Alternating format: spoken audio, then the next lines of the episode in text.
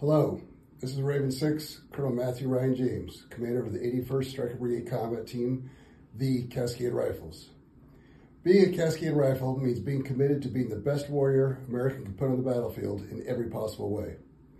This podcast, along with our other media efforts, is designed to help build the individual soldier and the potential soldier to be as effective as possible on today's battlefield.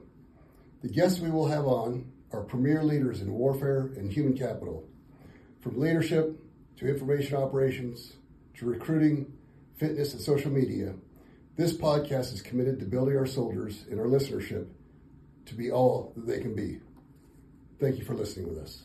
On the inaugural episode of the Raven Report, we have a very special guest, John Dailey. He's the Director of Training and Education Branch of the Marine Corps Forces Special Operation Command. He is also an editor for the Marine Raider Association magazine, The Raider Patch and he's the senior editor for the Lethal Minds Journal. In 2005, then Secretary of Defense Donald Rumsfeld announced the creation of the Marine Corps Special Operations Command. John was one of the original members of the unit. This is his story. We have a professional obligation for the ethical application of, uh, of force. You can have a growth mindset where you're always achieving for better. This is about us, about our guard, our reputation. We are all in this together. Outthink, outmaneuver, and outfight the enemy. If you wage war, do it energetically and with severity. This is the only way to make it shorter and consequently less inhumane. All right, I'm Chaplain Brandon Sanders. I'm uh, pleased to uh, introduce you guys the uh, Raven Report podcast. That'll also uh, go along with our our Substack.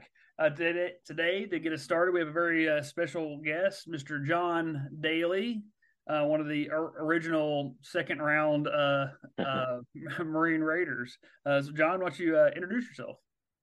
Hey, well, Brandon, first, thanks for having me on. I truly appreciate the opportunity.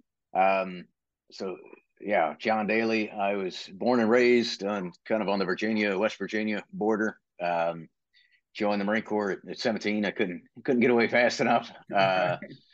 And had the good fortune to to have had a, a pretty unique career. I started in the in the infantry, um, but by kind of a fluke, I, I early pretty early on got put into a sniper platoon, um, and was able to to relatively early train as a sniper. Um, always with the the dream that I had of of making it to force reconnaissance. Um, so I was able to do that, and then uh, as you mentioned in shortly after 9-11 the, the secretary of defense directed the marine corps to stand up a special operations unit that would work for the united states special operations command. I had uh, had the good fortune to be picked to serve in that unit and uh, retired you know as uh, shortly after marsoc the raiders stood up and and wouldn't leave. Uh, so they they wound up giving me a job at the school and i've, I've been there ever since so you're an instructor now at Marsoc School. I'm the training and education branch director, so I don't get to instruct as much as I would like, but I get to oversee a, a staff of, of, about 250 instructors and and make sure they're, they're trained and and prepared to to teach students. Okay, okay, that's pretty cool. So, um, why the Marines? Because, like, you know, given you, well, what, what part of you said West Virginia, Virginia? Yes, uh, I was born and raised uh, near Leesburg, okay, Virginia, right up near Harper's Ferry. Is yeah, kind of okay. The, right at the the dividing line, really, Virginia, West Virginia, Maryland. Um, okay. And uh, right before high school, my family moved into West Virginia, just across the border, so in oh, Hedgesville, a, a, town very few Musselman. Um, if you've ever had Musselman applesauce, that's uh, we're okay, kind of known right. for that right, right, right, right.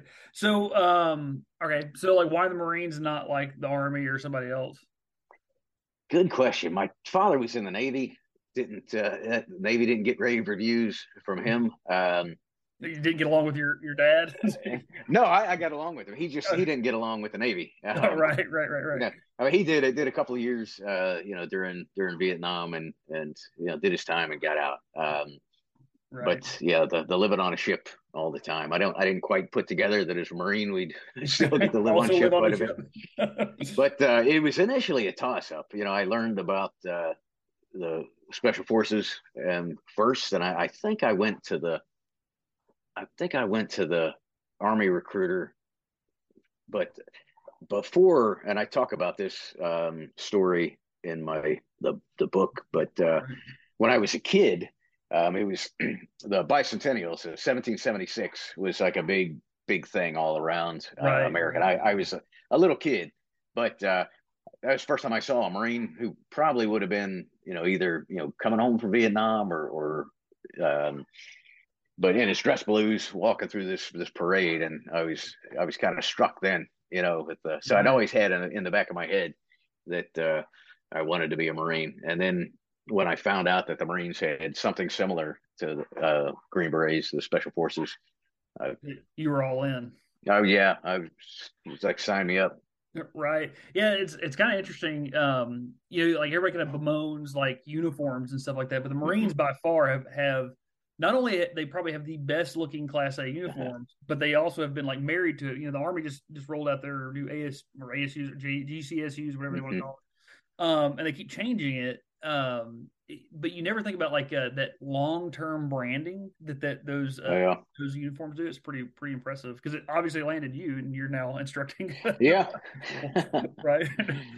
Yeah, um, so it was. I was seven years old, I think. Uh, yeah, and I was like, man, that's. I kind of knew what I, I was. I was set for life. Yeah, yeah, that's pretty cool. So, okay, um, so you, you know, like you see the Marine, you you joined. What year? What year did you join? Eighty seven. 87. Okay. All right. So what was the Marines like then compared to now? Man, it was uh, quite a, quite a bit different. There was still a lot of uh, Vietnam era folks, especially the senior enlisted, uh, right.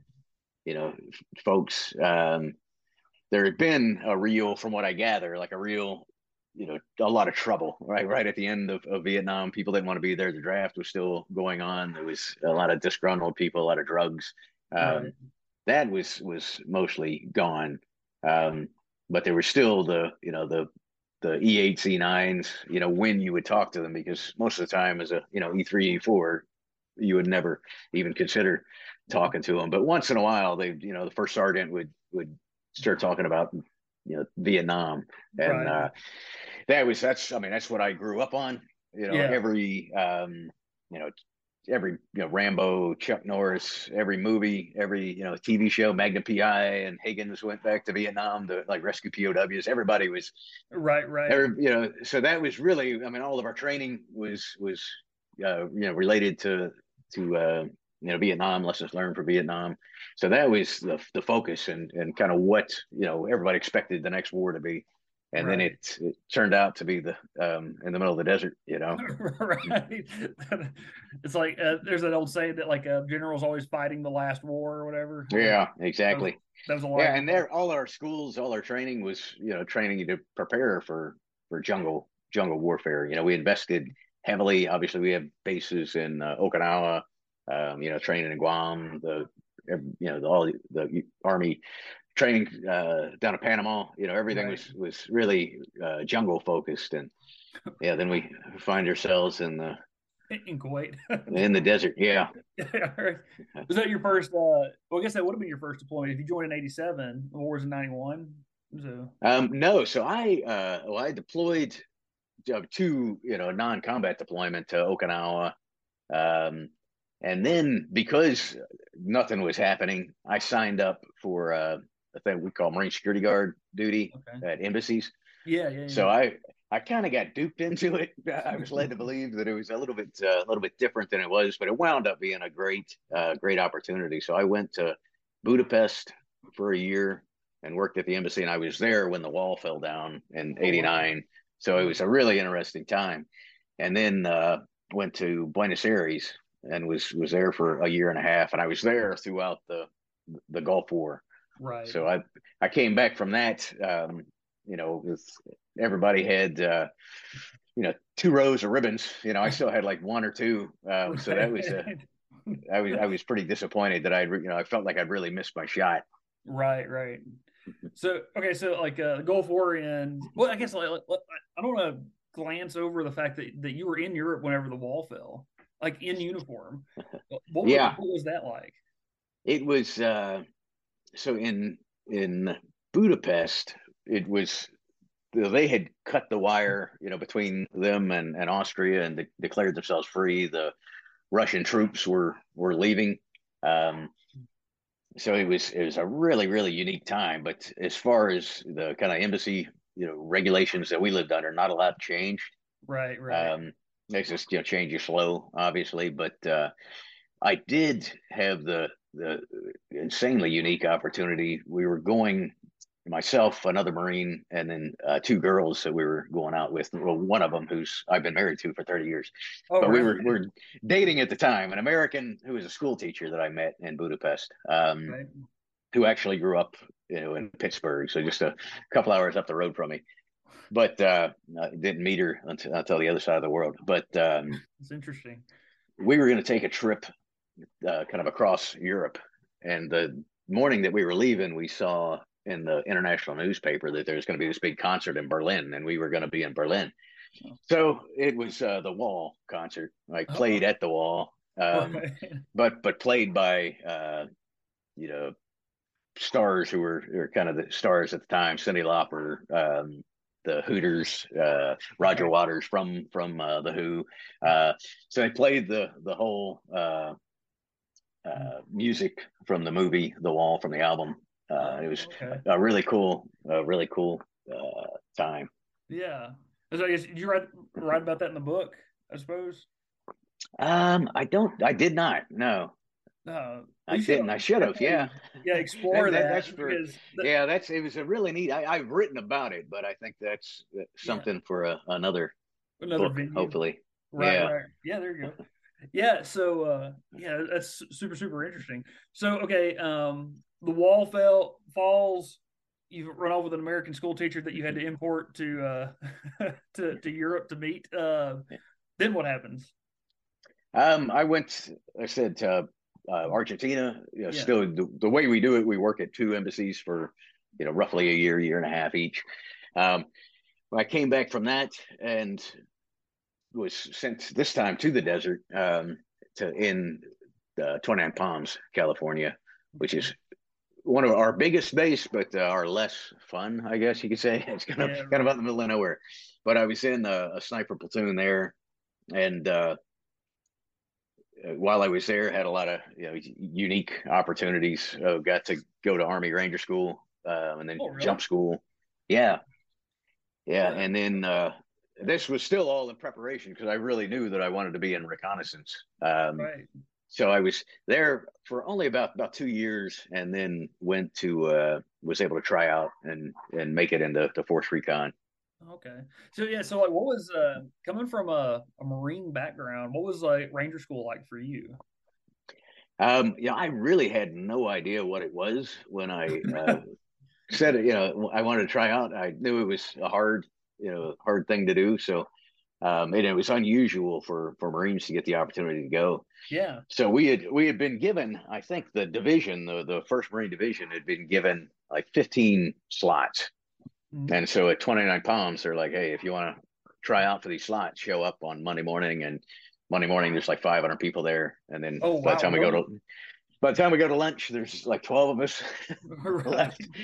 So they spent about two weeks kind of weeding us down, and then they sent us down to Camp Pendleton, where there was, you know, another 500 guys, and eventually we we got weeded down to about uh, about 10 of us that that went. So I think we were you know, one of the things about being a, a I, I think with anybody, you know, if you get sent to someone else's school, you're Yeah, you better- you, you better can't perform. you yeah you, you better do well. So we were really really well prepared before we went. Um, the I mean Ranger School, I think I know it's changed a little bit, and I have a lot of friends who are are Rangers. Um, but it's I mean it's a really good. You learn more about yourself than Right. um, you than I probably have anywhere else. You know, you have to lead while you're while you're tired, while you're hungry, and the people that you're leading are tired and hungry. right. And if you didn't do a, didn't do a good job, you know, on um, you know when they were in charge, then you know it's kind of tough to expect them to do a good job while you're in charge. Yeah, my old boss used to. He would hammer. He said like, um, the uh, the guy that, that earns your ranger tab is the guy next to you, not you, kind of thing. Yeah, you really help each other out. yeah, definitely. Yeah, so uh, that's pretty cool though that y'all had that kind of turnout though. Like you know, like 500 dudes at like you know at Penn. I mean, I know those are probably not exact numbers, but yeah, large. Yeah, yeah, and I'm, I'm, probably exaggerating a little bit, but it was it was there were a lot of people that wanted to go because it was it was such a unique uh, opportunity, right? Yeah, and then I, we got to go to jump school after if we hadn't, you know, if we and I don't, I wasn't a jumper, so I went straight from uh, mm-hmm, straight ranger to to jump school. Okay, cool. Yeah. Um. All right. So, uh, so you graduated Ranger School. I had no idea that you'd gone to Ranger School. That's no. Pretty cool. Like we have a um. So the guard um. Mm-hmm.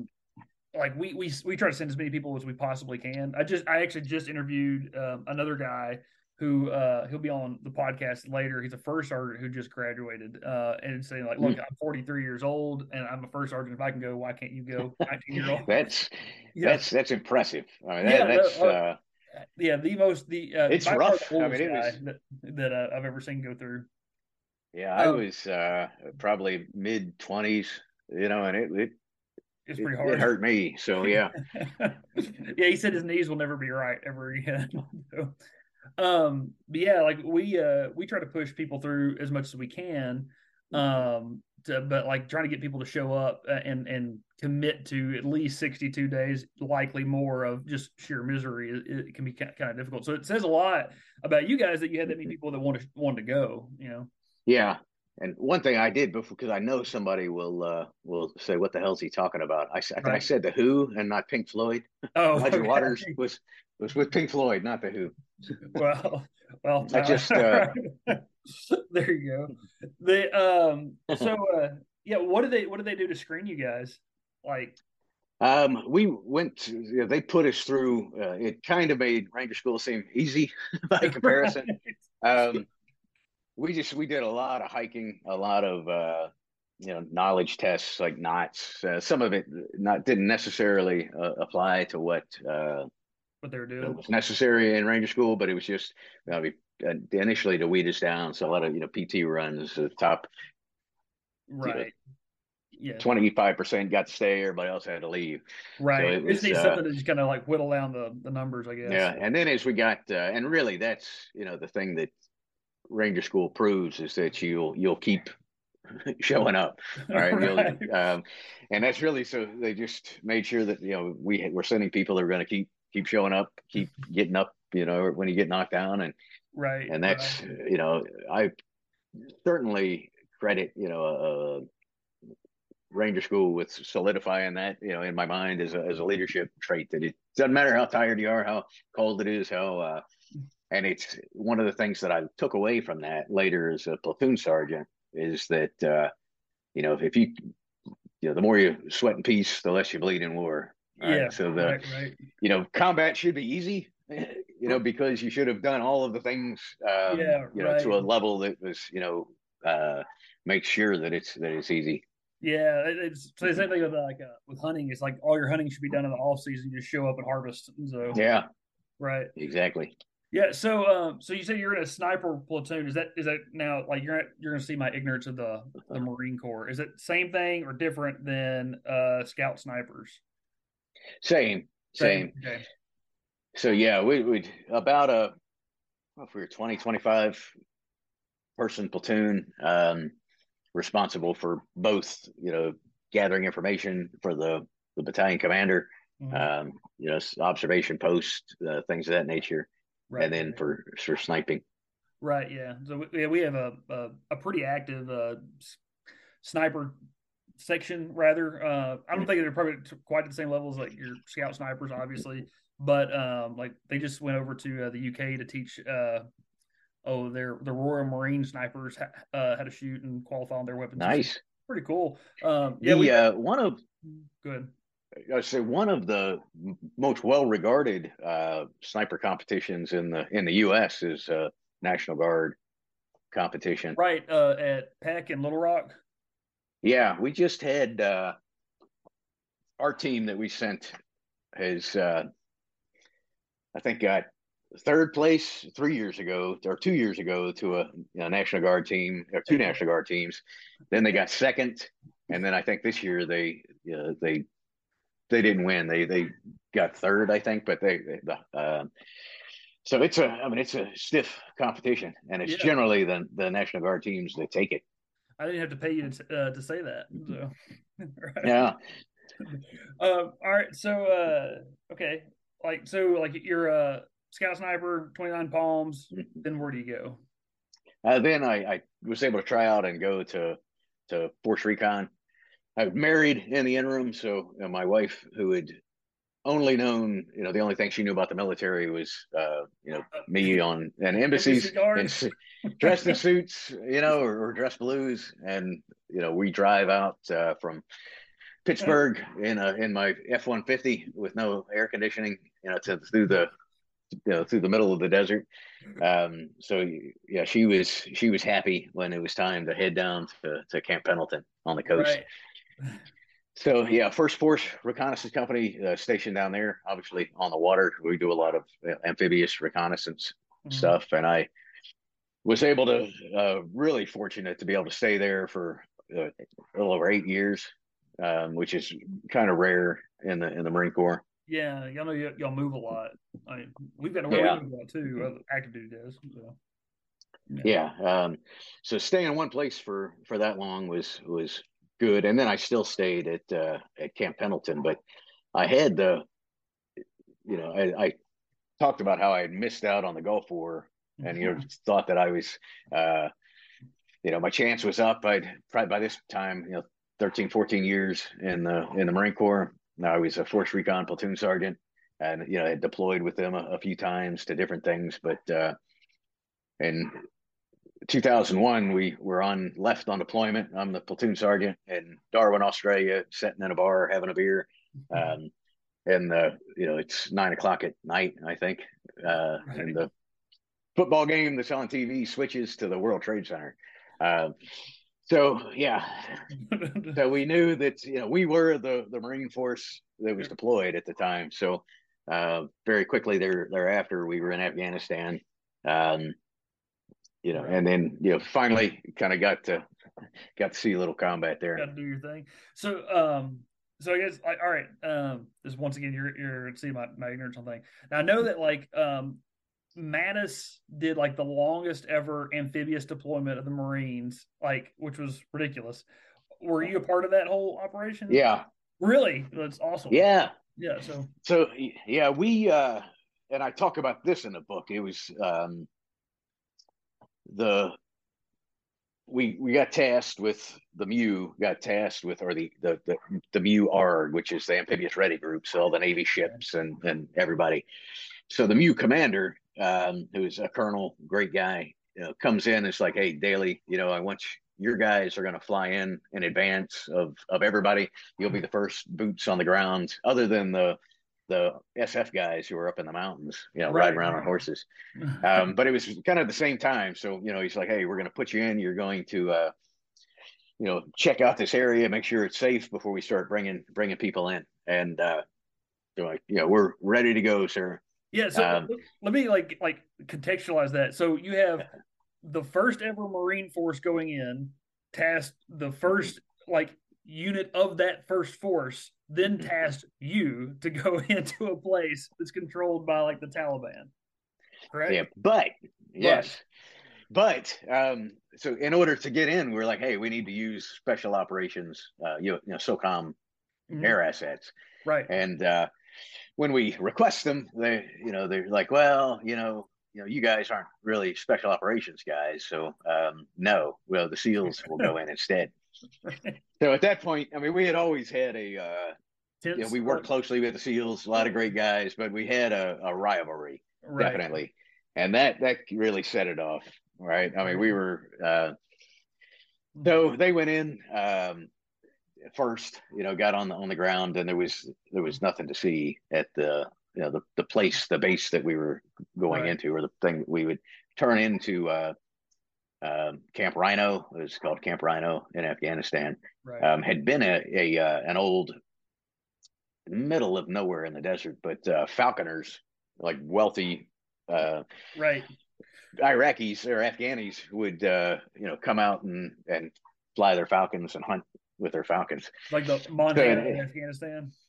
Yeah, a big, uh, you know, had an airstrip. Um, you know, it needed a little bit of work, but it had some buildings and things. So that was wound up being called Fob Rhino, and that's where we uh, were stationed initially.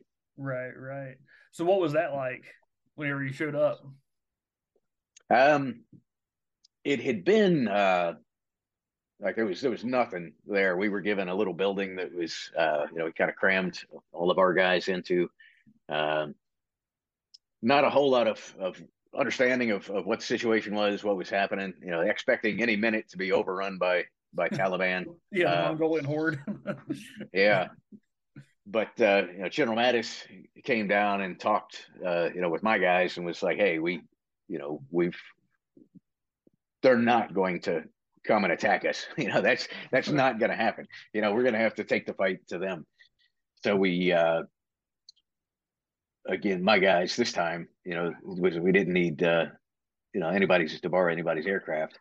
We launched uh, about 150 mile uh, vehicle reconnaissance to to find a, a, route through the desert into Kandahar, um, which was a you know a pretty cool yeah experience event. And then uh, you know, once we reconnoitered the route, you know we brought the you know some other uh, you know infantry guys and LAVs and and everything else up with us, and uh, was got into a little shootout there. That was the first, you know, the first uh, yeah, with like said, like 14 years in, yeah, first first experience for me.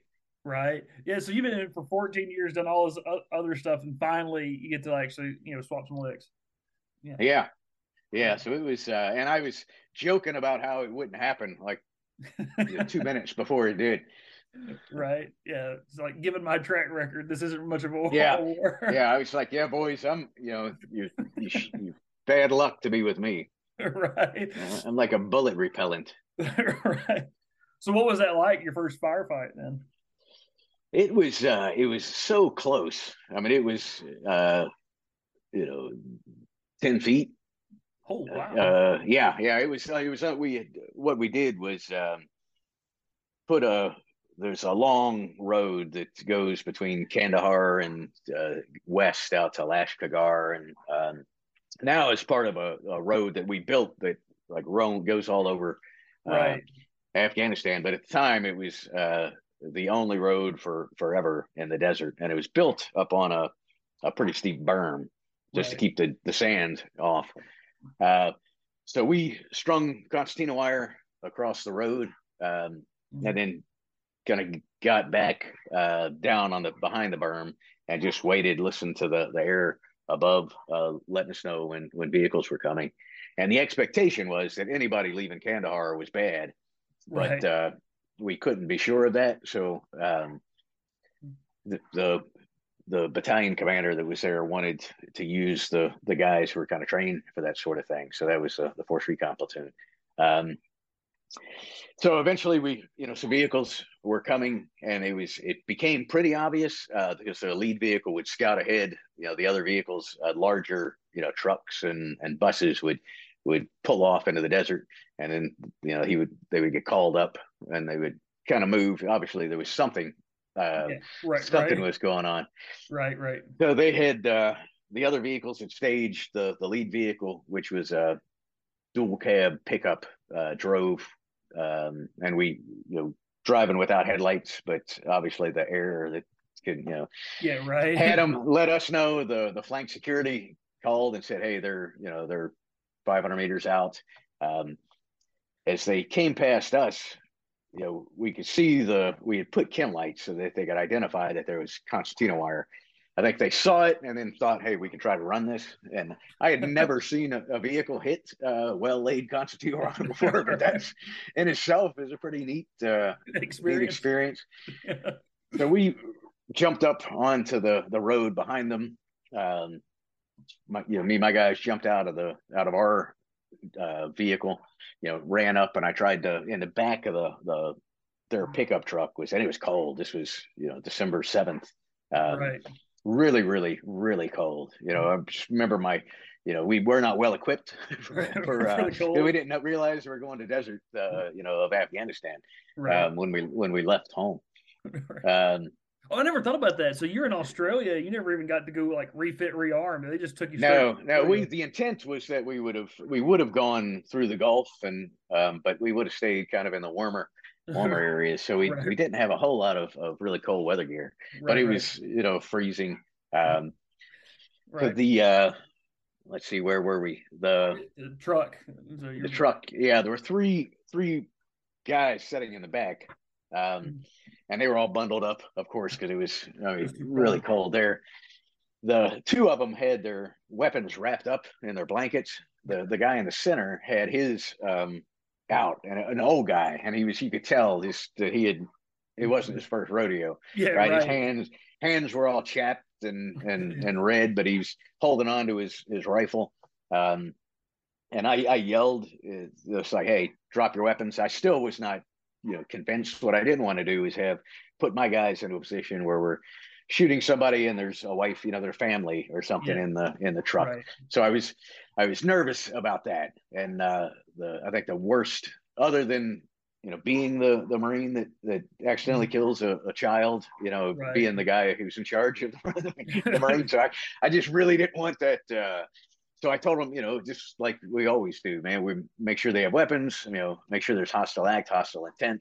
And uh, the the thing that I wasn't ready for that I had I had read a little bit about and I heard a little about, and it's it uh, as soon as we jumped out, as soon as I knew that a fight was getting ready to happen, the time like slowed. Yeah, um, and a lot of a lot of people have experienced this, but uh, it was my first time, and and it, there wasn't as much written about it, I think, or you know, as much talk about it. But it was it was so crazy. Uh, right. Time, you know, it felt like I was moving at normal speed, but everybody else was was just barely barely moving. He was trying to bring his rifle up, and I was just having random thoughts. I was like, I'm gonna, you know, after I kill this guy, I'm gonna take that rifle and we're gonna put it up on a plaque, um, you know, back at the unit, and just, uh, you know, I'm thinking all this, you know, and he's really, you know, trying his best to kill me. Um, and I shot, and the the next thing I noticed was that the you know no earplugs in obviously, but the the the, the rounds you know sounded like nothing, like popcorn, like pop pop pop. Um, I started noticing that you know I was really really focused on that center guy, yeah. and it was you know kind of tunnel vision that yeah. which you know happens.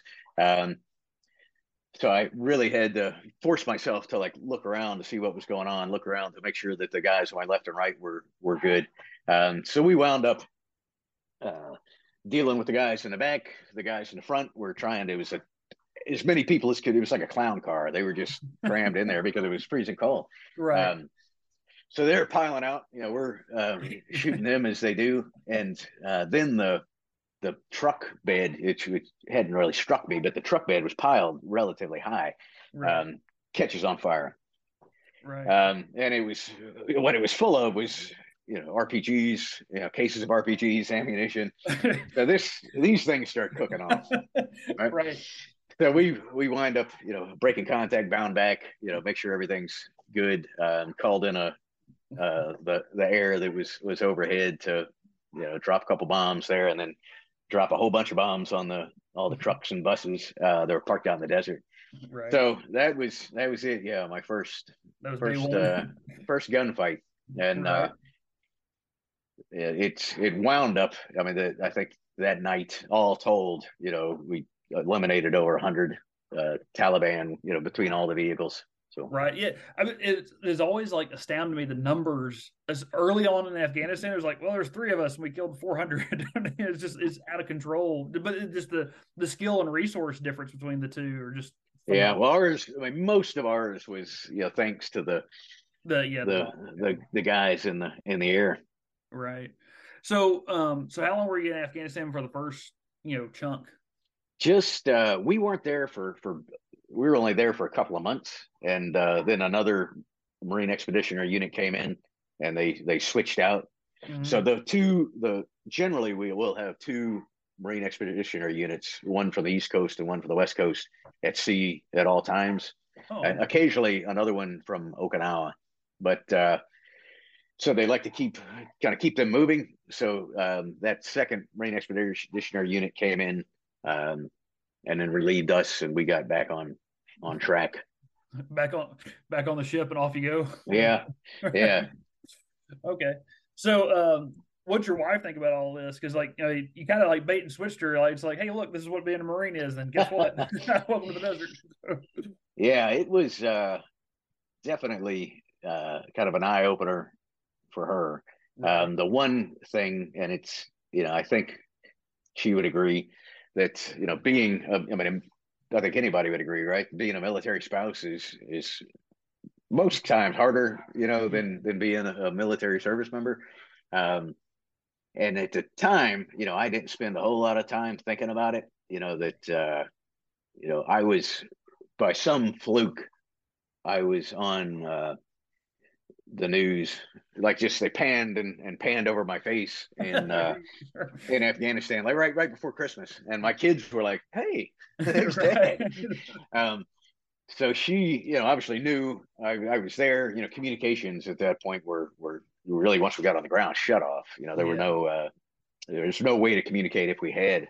I mean i don't uh i was still quite a few years from having a cell phone i think in in 2001 yeah. Um yeah and if I did, it wouldn't have worked there anyway. So we would, you know, you wait on in lines, you know, for the five phones that the ship has, the, the ship to shore phones that you can, satellite phones. Um, so yeah, all that time she's, you know, taking care of the family. You know, this completely, you know, I'd gone on a deployment. I've done that plenty of times, but you know, normally we, I'm emailing her from or, or writing letters from right. Singapore, you know, from the UAE, from Bahrain, wherever. Um, right. And this this this time obviously was you know a lot different. So you know everything that she had um, going on, everything that America had you know going on at that time, which is one of the weird things that uh, like that's kind of a an experience that you know while you know for us was very very different. Like people mm-hmm. think of 9-11 and and all of the uh, the drama yeah, the, the, terror that was going on, the scaredness, but also all of the, you know, how awesome Americans were, you know, to each other and, yeah, and, yeah. You know, all the outpouring of patriotism. Like I totally missed, missed that. right. Because you were in Australia. So, um, yeah, that's, that's a pretty, pretty uh, interesting experience. So like, um, so, all right. So, so you're in Afghanistan, you rotate out, you get back on the ship then then where do you go from there? Um, we went actually we went back to Australia, hmm. but uh, we were on at that point we were on our way home. Um, yeah. so they they you know dropped us off in in Sydney for and just gave us like four days. They're like, hey, just do your thing, right? Right. Um, then uh, we got back on, and I think after that, I think then we went to Perth, Australia, okay. for like another four days, and they were it's like, hey, you all need to kind of sow your wild oats, get whatever out of your system. right. There was a whole lot of, whole lot of drinking, a whole lot of, uh, you know, wildness running around going on. Um, and then we headed back. I think we stopped in Hawaii, maybe just, I mean, ships have to stop, uh, yeah. periodically. Right. So we stopped there for a couple days and then made our way home. Okay. What was coming home like then? Um, it was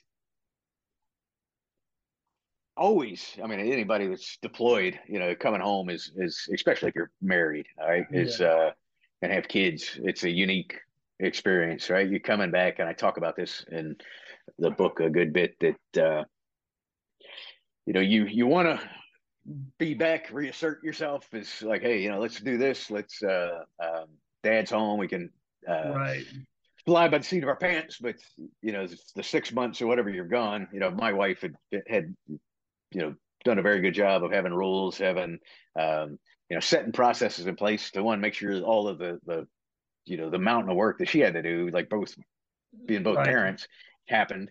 Um, but also that she could like maintain her sanity and the kids got you know got their work done that were learning responsibility all of the all of those things and it can be a you know troublesome you know when yeah the, the good time dad comes home and, and, wants to uh, you know take you know wipe all the rules off the table for a while so i learned you know relatively early on that you know you gotta gotta stick with the program right, right? right. you know i'm just uh, at times you know i was really kind of joked to like being a visitor in the house because if it wasn't deployed it was training to deploy or is at schools or things, and uh, particularly in in Force Recon, we were just a lot of training required. So you just uh, and I was also not. Uh, you know, I also probably spent, you know, when you in the teams, we were just incredibly tight. So, you yeah. know, we would come back from you know, being deployed together for six months, and then I'd be like, "Hey, I'm going to go over to hang out with the boys tonight," and like, right, you know, right, right, so, so which which she tolerated to a, a degree, um, but yeah, I wasn't always as as conscientious. I think of you know my role as as I should have been. Right, right, right. That makes sense. Um, so like uh, Force Recon, like what like uh, my understanding is you have like like recon and you have like force recon. Is that mm-hmm. correct? Uh, so like what are their roles in the fleet? So uh, it's there's the recon battalion, mm-hmm.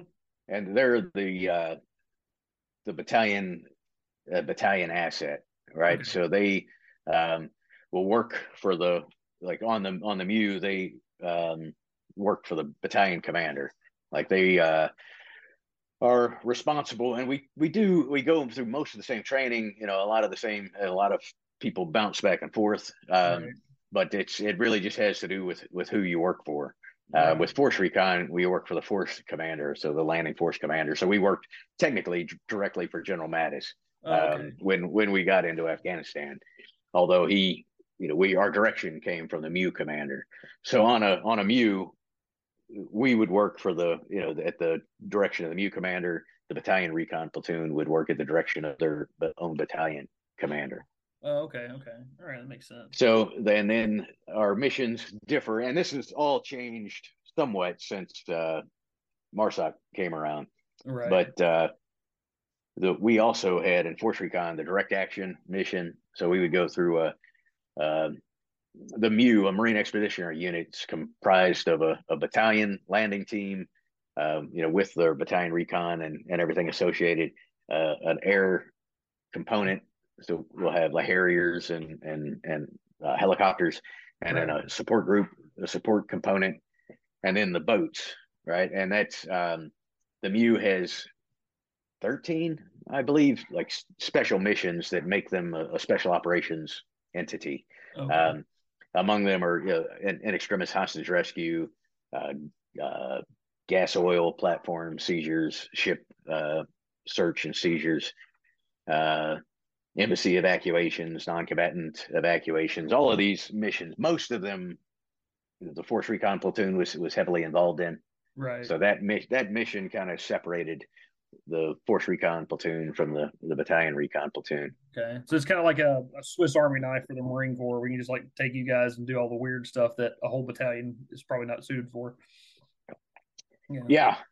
Okay. So all right. So um, so what happens next? Like so, like you get back from uh, Afghanistan and uh, tearing up the whole Pacific Ocean on the way home. Uh, what do you do? What happens then?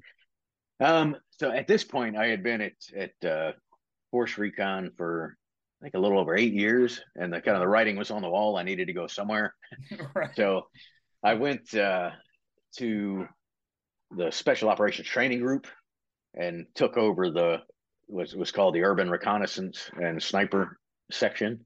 Okay. So for about uh, and there had been some rumblings that that hey the the Secretary of Defense Donald Rumsfeld has told the Marine Corps that they're going to make a unit that would be attached to SOCOM. The they quickly was, quickly re. Yeah, I don't want to break you, but like, what was the reasoning behind that? Like, you know, because there's you get you have CAG, you have all these other people. So like, why did they want something from you guys?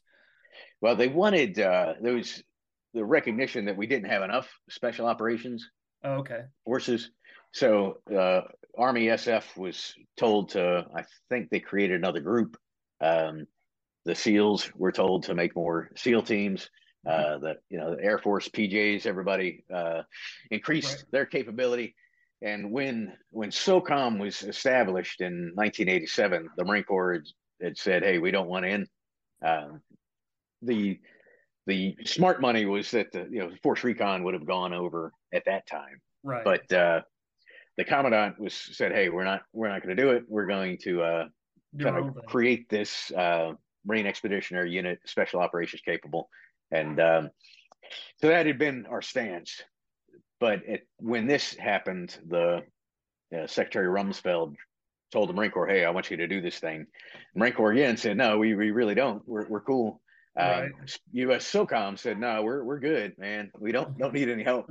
Right. Um, and the Secretary of Defense said, "Hey, you know, I didn't stutter, right? You know, you're Right. you're doing this." So I had only been uh, so we had kind of hearing the rumblings about this, but it just as it happened, my boss, uh, the the commanding officer that had been my boss at, at First Force Recon, became the commanding officer of the Special Operations Training Group where I was now working, Mhm. and he uh, called me up one day and said, "Hey, have you heard these rumors?" And I was like, "Yeah, I have." He's like, "Well, I'm in charge of it. Um, you want in?" I said, yes, I do. Uh, very much so. So he, uh, he was fortunate. Colonel Bob Coates was like a legend. Um, but he had the ability to pick who he wanted to start this, this unit that was, uh, roughly initially it was supposed to be about 87 folks total. And it was about 30, you know, force recon guys, about a 30 man, uh, intelligence section. And then, you know, communicators and like JTACs and all, all the other supply guys and admin folks, all the things that you need to make a organization run.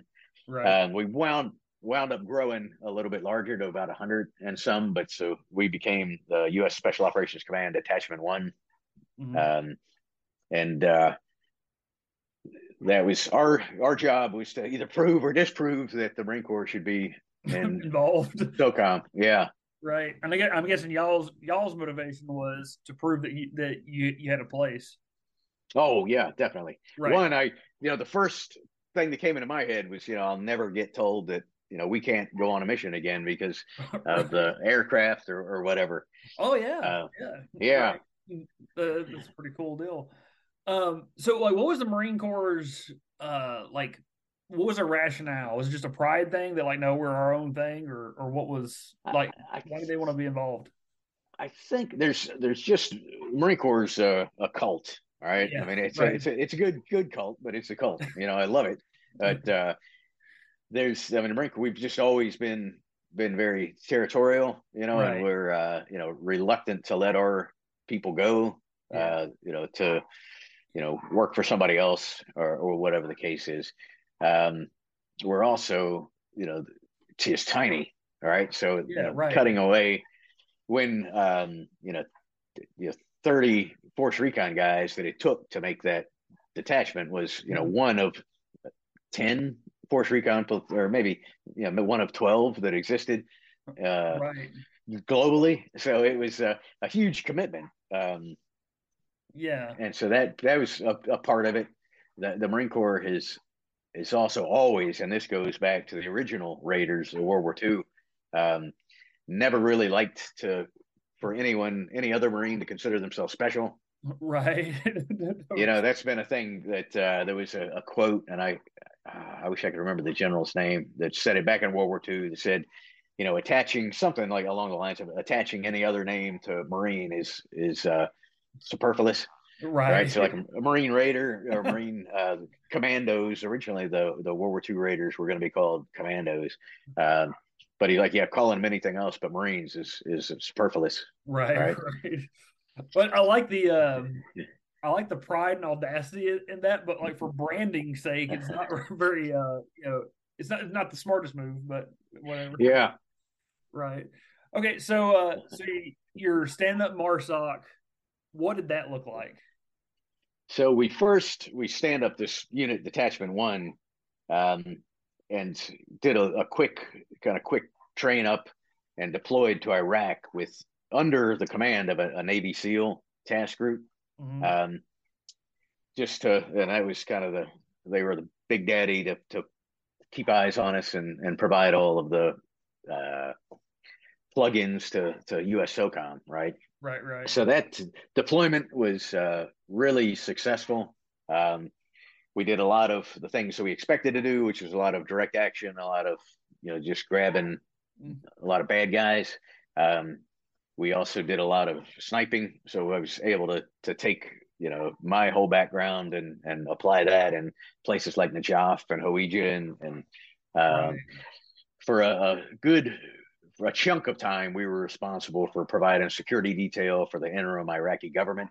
Right. So we had the the vice president of Iraq that we you know we were responsible for his, and he was a Kurd. So the the the Sunnis and the oh. Shias all, yeah, everybody, everybody hated the Kurds. right. So he was he was kind of the, probably the most wanted man in Iraq for a little bit. Um, and it was our job to keep him alive. So that was that was fun. So overall, I mean, all in all, a great great deployment. Um, you know, we came back from that deployment, and the the Marine Corps and SOCOM were still like, you know, hey, this the test was was good, but you know, we, we everybody thinks they're they're good. Let's stick with the the status quo. And again, you know, Donald Rumsfeld weighed in and said, "No, you guys, you're you're going to do this thing." Right. Um, so they went from uh, you know us a hundred guys to uh, you know a several thousand man organization that they kind of got directed to stand up right pretty quickly.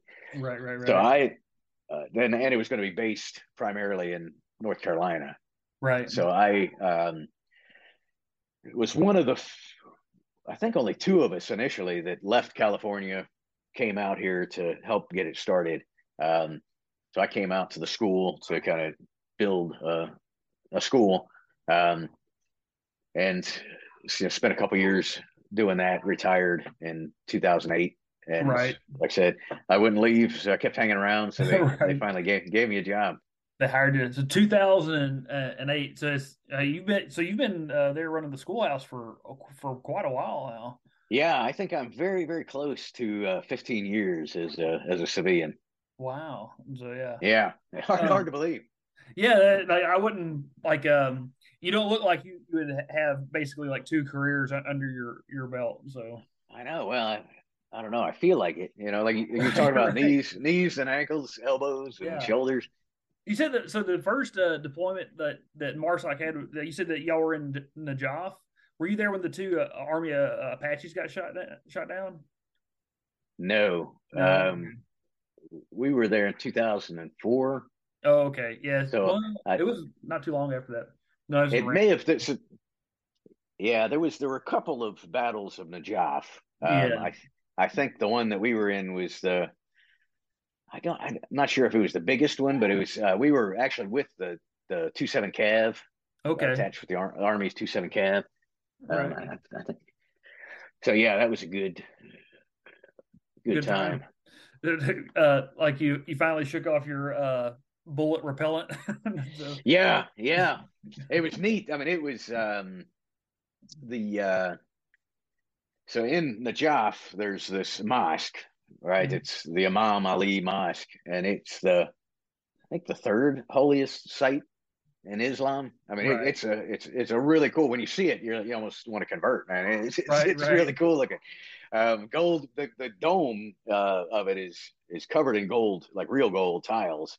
It's like seven hundred and seventy seven uh, or seven thousand some you know gold tiles that that, that cover this thing and it was uh, I, I, researched it much more after the fact, but uh, you know, uh, one of the chapters in my book talks about that, um, and in fact, uh, kind of the, the one of the my first attempts at writing was that story mm-hmm. um, about a uh, a young guy that I shot.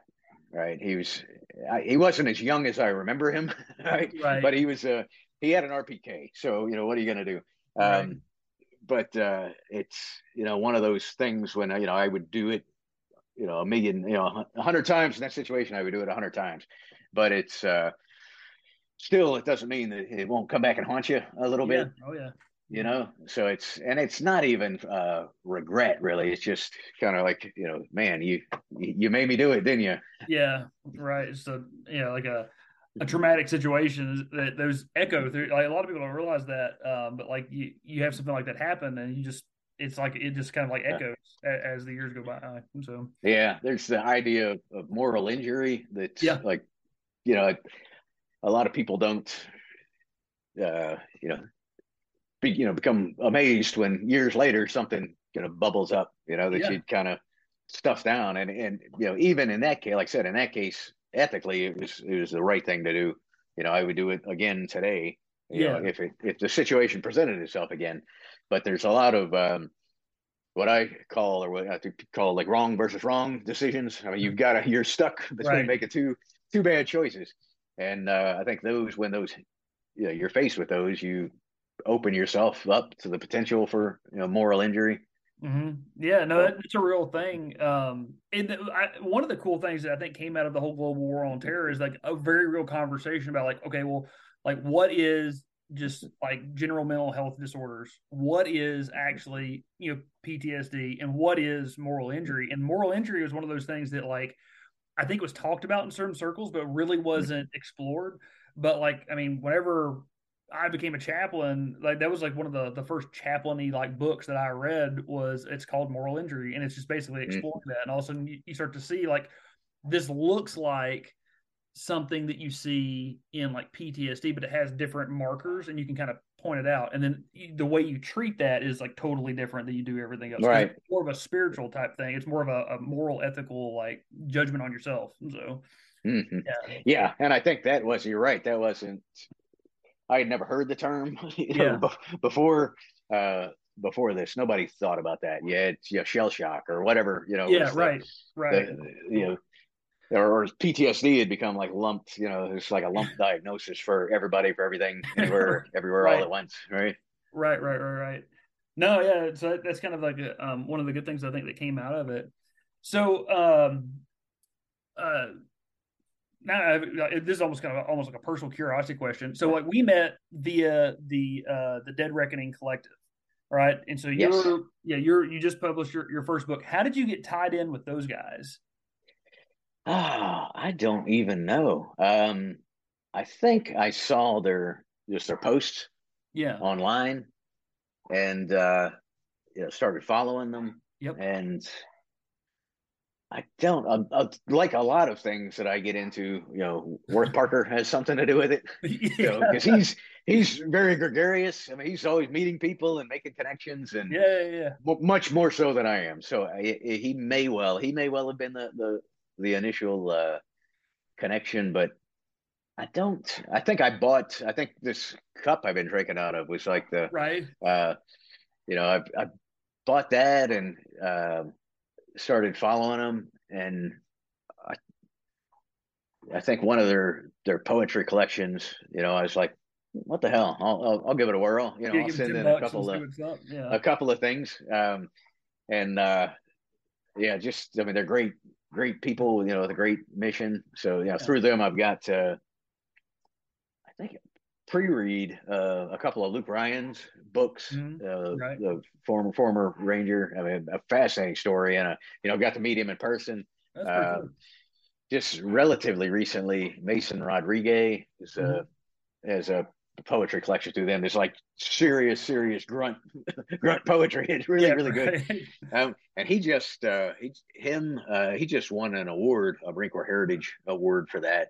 Oh, really? Um, yeah, and Worth Worth won one as well for Yeah, uh, an essay. I saw that uh, Worth posted like the recognition letter or, or whatever, and I was Yeah. like, "Okay, that's pretty cool." So, yeah, I was gonna try to uh, uh, reach. He was next on my, my list to reach out to, to get him on here because I'm sure he's got a pretty interesting story too. So- Oh yeah, yeah, yeah. Him and that Casey Tellison that wrote uh, the book Freaks of a Feather, which is a really, really good memoir. If you're a, if you're a young infantry infantryman, it's definitely worth yeah, definitely worth a read. Oh, interesting. Well, uh, so like um, you're uh, and I found this to be true with a lot of like really high achieving operators is that like it's almost like this weird two sides of a coin that like whereas you have this like I am a special operations dude on, on one side, but then you flip around the other side, and it's like you're writing poetry. I know another guy that like he he's, he does like these weird pencils, or not they're not weird, they're really good pencil sketches, but it's Uh-huh. weird how detailed they are.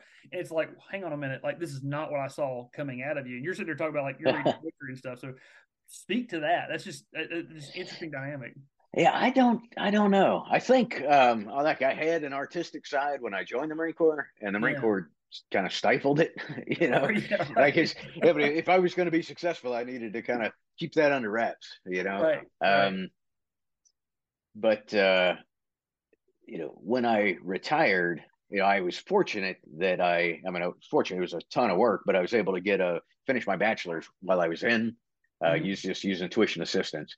Um, and I got a bachelor's in Homeland Security Studies. I thought I was going to go into like corporate, uh, right. private protect protection, executive protection, or or something. Um, but when I retired, it's like, hey, I've got this GI Bill. You know what? What do I want to do with it?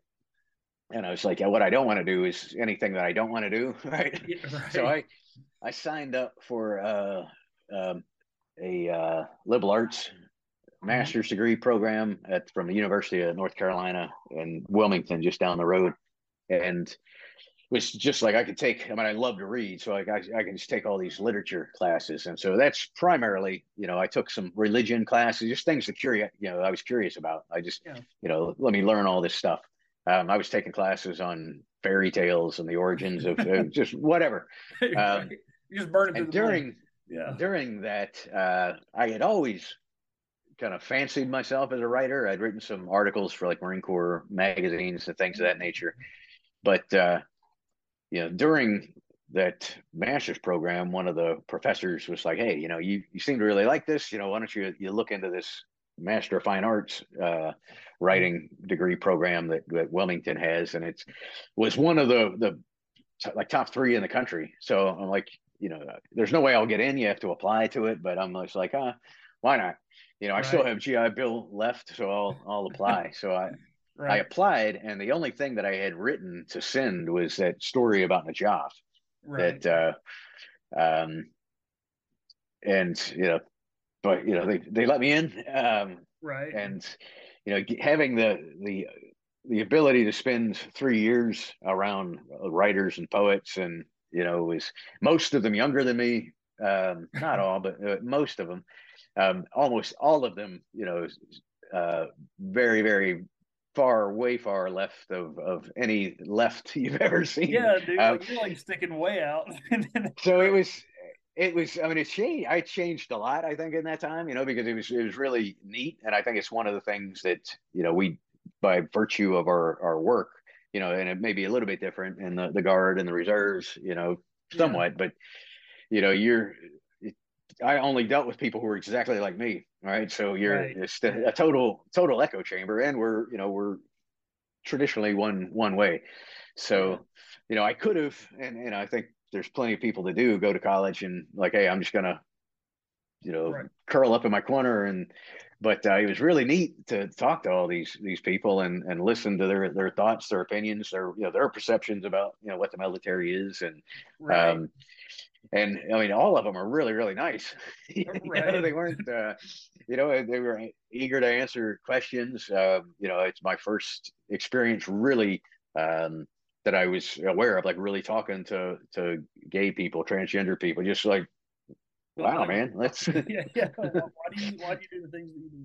Yeah, so and, yeah, and they were asking the same thing of me. They're like, you know, why would you do this and that? like, you know, it's it's cool that we can sit here and talk about this and not, you know, be at each other's throats. Right, right. Yeah, man, that's such a that's such a, a wild and uh, crazy dynamic. um, yeah, it could have been. It could have made a. In fact, there was at one point when I was a kid, I think, or uh, before I joined the military, there was a sitcom. There was like a retired Marine and living in a, a dorm room with a you know 18 year old college kid. Right. Um, was, I didn't live in a dorm room, obviously, with anybody, but it was it could have been a it could have been a sitcom. right, right, right. Um, so do you feel like a, that? Uh, so you said you, the only thing you had written at that point was uh, your your piece on Najaf with, with the kid. Do you feel like that that writing uh, like kind of helped you process the experience? definitely um, yeah hugely that's that that um, essay or whatever that i wrote about Najaf is like i said it's largely become a chapter in mm-hmm. the, the book um, but that was i still think that's one of the better best things i've ever written um, yeah. and it uh, it definitely made me think a lot differently you know gave me the opportunity to think it through and and um, process it, and that's that's why I'm kind of a, a big stickler, you know, for the uh, for the, the, Dead Reckoning guys or right. the um, Lethal Minds Journal and these yeah. these other places that encourage uh, veterans to write. Yeah, uh, because I think it's or or make art or poetry or draw or whatever, right. you know, do something yeah. different. Yeah, so like uh, I'm for coming from a chaplain's perspective. So like uh, I keyed in on that that it was helpful for me to write out my thoughts in seminary because seminary is basically like it's 90 hours of writing some variety of stuff. A lot of times it's like stuff that was put you to sleep but like you know it, it's still just writing. And so like it always helped me organize my thoughts. So as i got became a chaplain i would i'd have these people that would come in and you could just tell that they're they have all these emotions and thoughts and they're just garbled and stuff. I was like man you just need to write this down if not even for me just for you just to help organize it and then come back and I started seeing real progress with people just just simply like because it's it's just a process thing. And then the more that I studied counseling, the more I realized like oh like this is actually a technique. You know this is a yeah. thing. Like, you know, and so uh so I would I would encourage people to do it. So it's super cool to hear you basically have the same kind of self discovery experience. And I know that Worth um had that's how he got his whole writing career kind of started was that he wrote that uh, one thing on uh guys that died or his dog or, or, or whatever and then that really kind of launched him um, so yeah, like it, and to for uh, to kind of like sh- show you like the uh, the brigade Substack. Part of the reason that I, I kind of pushed to get that going was to create a venue to do that. Now there's a, there's a there's a lot of things that are going on with with recruiting, but also and with uh, you know, officer development and just trying to encourage people to think. Like your writing is just basically thinking on paper. Um, but another one is just like here's a venue for you to, to like learn this skill that in mass, like the, you just have it. You can go and you can sit around and write in a notebook at, at your house. You don't have to publish it. It just it helps you so much. Um, so it's yeah. kind of cool to hear, hear you say basically echo the same thing. So yeah, yeah, and I like the more I've been around other veterans that write. I mean, once you you kind of it's very easy and kind of when I was in the the uh, writing program, kind of felt like a I was you know out apart from everybody else. Like they were all right. real writers and and and professionals, and I was this this weird old guy who was uh had spent a life you know in the Marine Corps, and and I was trying to do something new. Um, but then you you start recognizing that hey man, there's this this massive community of, of veteran writers. Uh, yeah. It's it's really cool and like you said, even if and the, the places like the Lethal Minds Journal, mm-hmm. um, that you know Dead Reckoning does you know the classes, but places that you, know, you don't have to be great at it, right? You just got to be willing to to work, and you know there yeah. are people that will work with you and help you tell your story better. Um, yeah, and so it's it's. I think it's super cool. Like, um, I, I kind of had the same experience because, like, I, I always wrote, but I always wrote in like a I, I turned the, the, the light off and like, okay, no one can see me do this. And I've been doing it for years. I had like a blog. I was like, okay, I'm gonna try to make money off of this and stuff. And then uh, basically the same thing. I, I stumbled across the Dead Reckoning Collective on Instagram one day, working the battalion's Instagram because it was like it was mm. all military stuff, and it kind of came came in. You know, the algorithm basically recommended it, and I was like, oh, this is actually pretty cool. And uh, then I started kind of like, the more I kind of pulled at it, the more you start to realize, like, oh, there's a lot of these people that are doing this. And then my first Dead Reckoning kind of event that I attended, I was like, oh my gosh, the, this is these are my people. Like, you know, like, and I, uh, I've loved it ever since. So it, I wish they'd had more uh, more classes. Um, yeah, yeah, but uh, I don't want to keep it too long. We've already kind of gone gone over. But I uh, do tell us about your book. Um, um, so it will be coming. It's done. All right. It's. I mean, there'll be the back and forth with uh, the editor and everything, but it's. uh It's tenta- tentatively titled "Tough Rugged Bastards," which was right. something that our our boss uh, demanded of us, I guess. And it's it really talks about my life during that time of, of standing up the the special operations unit. Um, of Det One, and then the beginnings of MARSOC. It bounces a little bit, you know, back into. It actually starts on 9/11 in that bar in, in Darwin, uh, right. Australia. Um, but it'll hopefully will be coming out in the fall um, okay. from Post Hill Press, and uh, I have also the Substack um, mm-hmm. that I don't it's easy. It's like five minutes to read, but it's uh, at, uh, John or I'm sorry, was it jdailey.substack.com Right, um, right. But it, it's called Think, Read, Write, Repeat. Yeah. Um, you know, just once a week, you know, talks kind of about leadership, about self improvement, and then a yeah. book recommendation, some good quotes or whatnot. Yeah, you, got some really good stuff on there, man. I, I, look forward to it in my inbox every. It comes out well, every Tuesday. Thanks. Every Thursday. Thursday, yeah, it started with a T. So. so yeah, I appreciate anybody uh, checking it out. Yeah, absolutely. All right. Well, um, it, how can people find you if they want to contact you? What's the best way to do it? Um, probably on there at, on the, yeah. the Substack. Um, the uh, at jdailey.substack.com. Yeah. I'll, you can. Yeah, so this will go out on uh, on all of our, all the 81st Brigade's uh, social media accounts, and um, in the link in the bio on Instagram, there will be a, a link to the Raven Report, which is our Substack, and you're going to be a recommended read on there. Uh, so awesome. They can follow that. So, and the way Substack seems to work is that like if we if you recommend somebody, it sends the it kind of cross pollinates the followers. Really. Yeah. And so yeah, and then on on Facebook, LinkedIn, Instagram, Twitter, I think I have a, a whatever you want to call it, a presence called Walking Point. Yeah, right. Org. Um, and that I just put little motivational quotes and and things like that right, on right. there. So you feel free to check that out. Yeah. Which platform are you most active on? Just you yourself? I, I, none of. I try not to be. Um, I've really been trying to. I've really been trying to cut down. Probably uh, Instagram. Yeah. And and LinkedIn. I mean, I try to do more professional stuff on on LinkedIn, but yeah. uh, yeah, Twitter. I really try not to even open it if I can avoid it. And yeah. And yeah. Facebook has kind of become the same way. Yeah, no, like uh, so um, I've become kind of like the the social media SME. And I tell people that all the time is that like Twitter is like chaos land, especially since Musk took it over. It's just like craziness. I remember during the George Floyd riots, I'd found a website that would help you link all the or map all the bots. It was super cool. Like you can pull it up and you say, oh. well, this this is most likely a bot, and it's linked to all these others and stuff. And you could just it was almost like look like a looking through a social network analysis. Right. And uh and then yeah, like uh Facebook is mostly now for like old people and stuff. It's gotten so clunky that uh, it's hard to, to use. So Instagram really is probably yeah your best yeah. bet. Link, yeah, and, and tick, TikTok, I haven't uh, even even broached that yet. So no, no, it's like it's all gonna get banned because it's all. About, I, I did a uh, a uh, a podcast that will come out later uh, with uh, a guy named uh, Brad Marvel. He's the the Army's like um, uh, China SME. He wrote the ATP on China and he was basically like, "Oh, TikTok, don't do that." so, so it's really you don't have it. So yeah. All right, all right, man. Well, thanks for coming on. I absolutely uh, love it. I, I, I, never knew your your whole story, so it's kind of it's yeah. super cool to hear uh, all the backgrounds uh, of, of the the John Dailey that I know. So. Oh, awesome. Well, thanks for having me. It was it was great. I enjoyed the the opportunity. Thanks for joining us. This has been the Raven Report, the official podcast of the 81st Stryker Brigade Combat Team of the Washington National Guard. You can connect with us on Instagram, Discord, and Substack. And as always, we're looking for tomorrow's thinkers, leaders, and soldiers to fight with us and win. Until next time.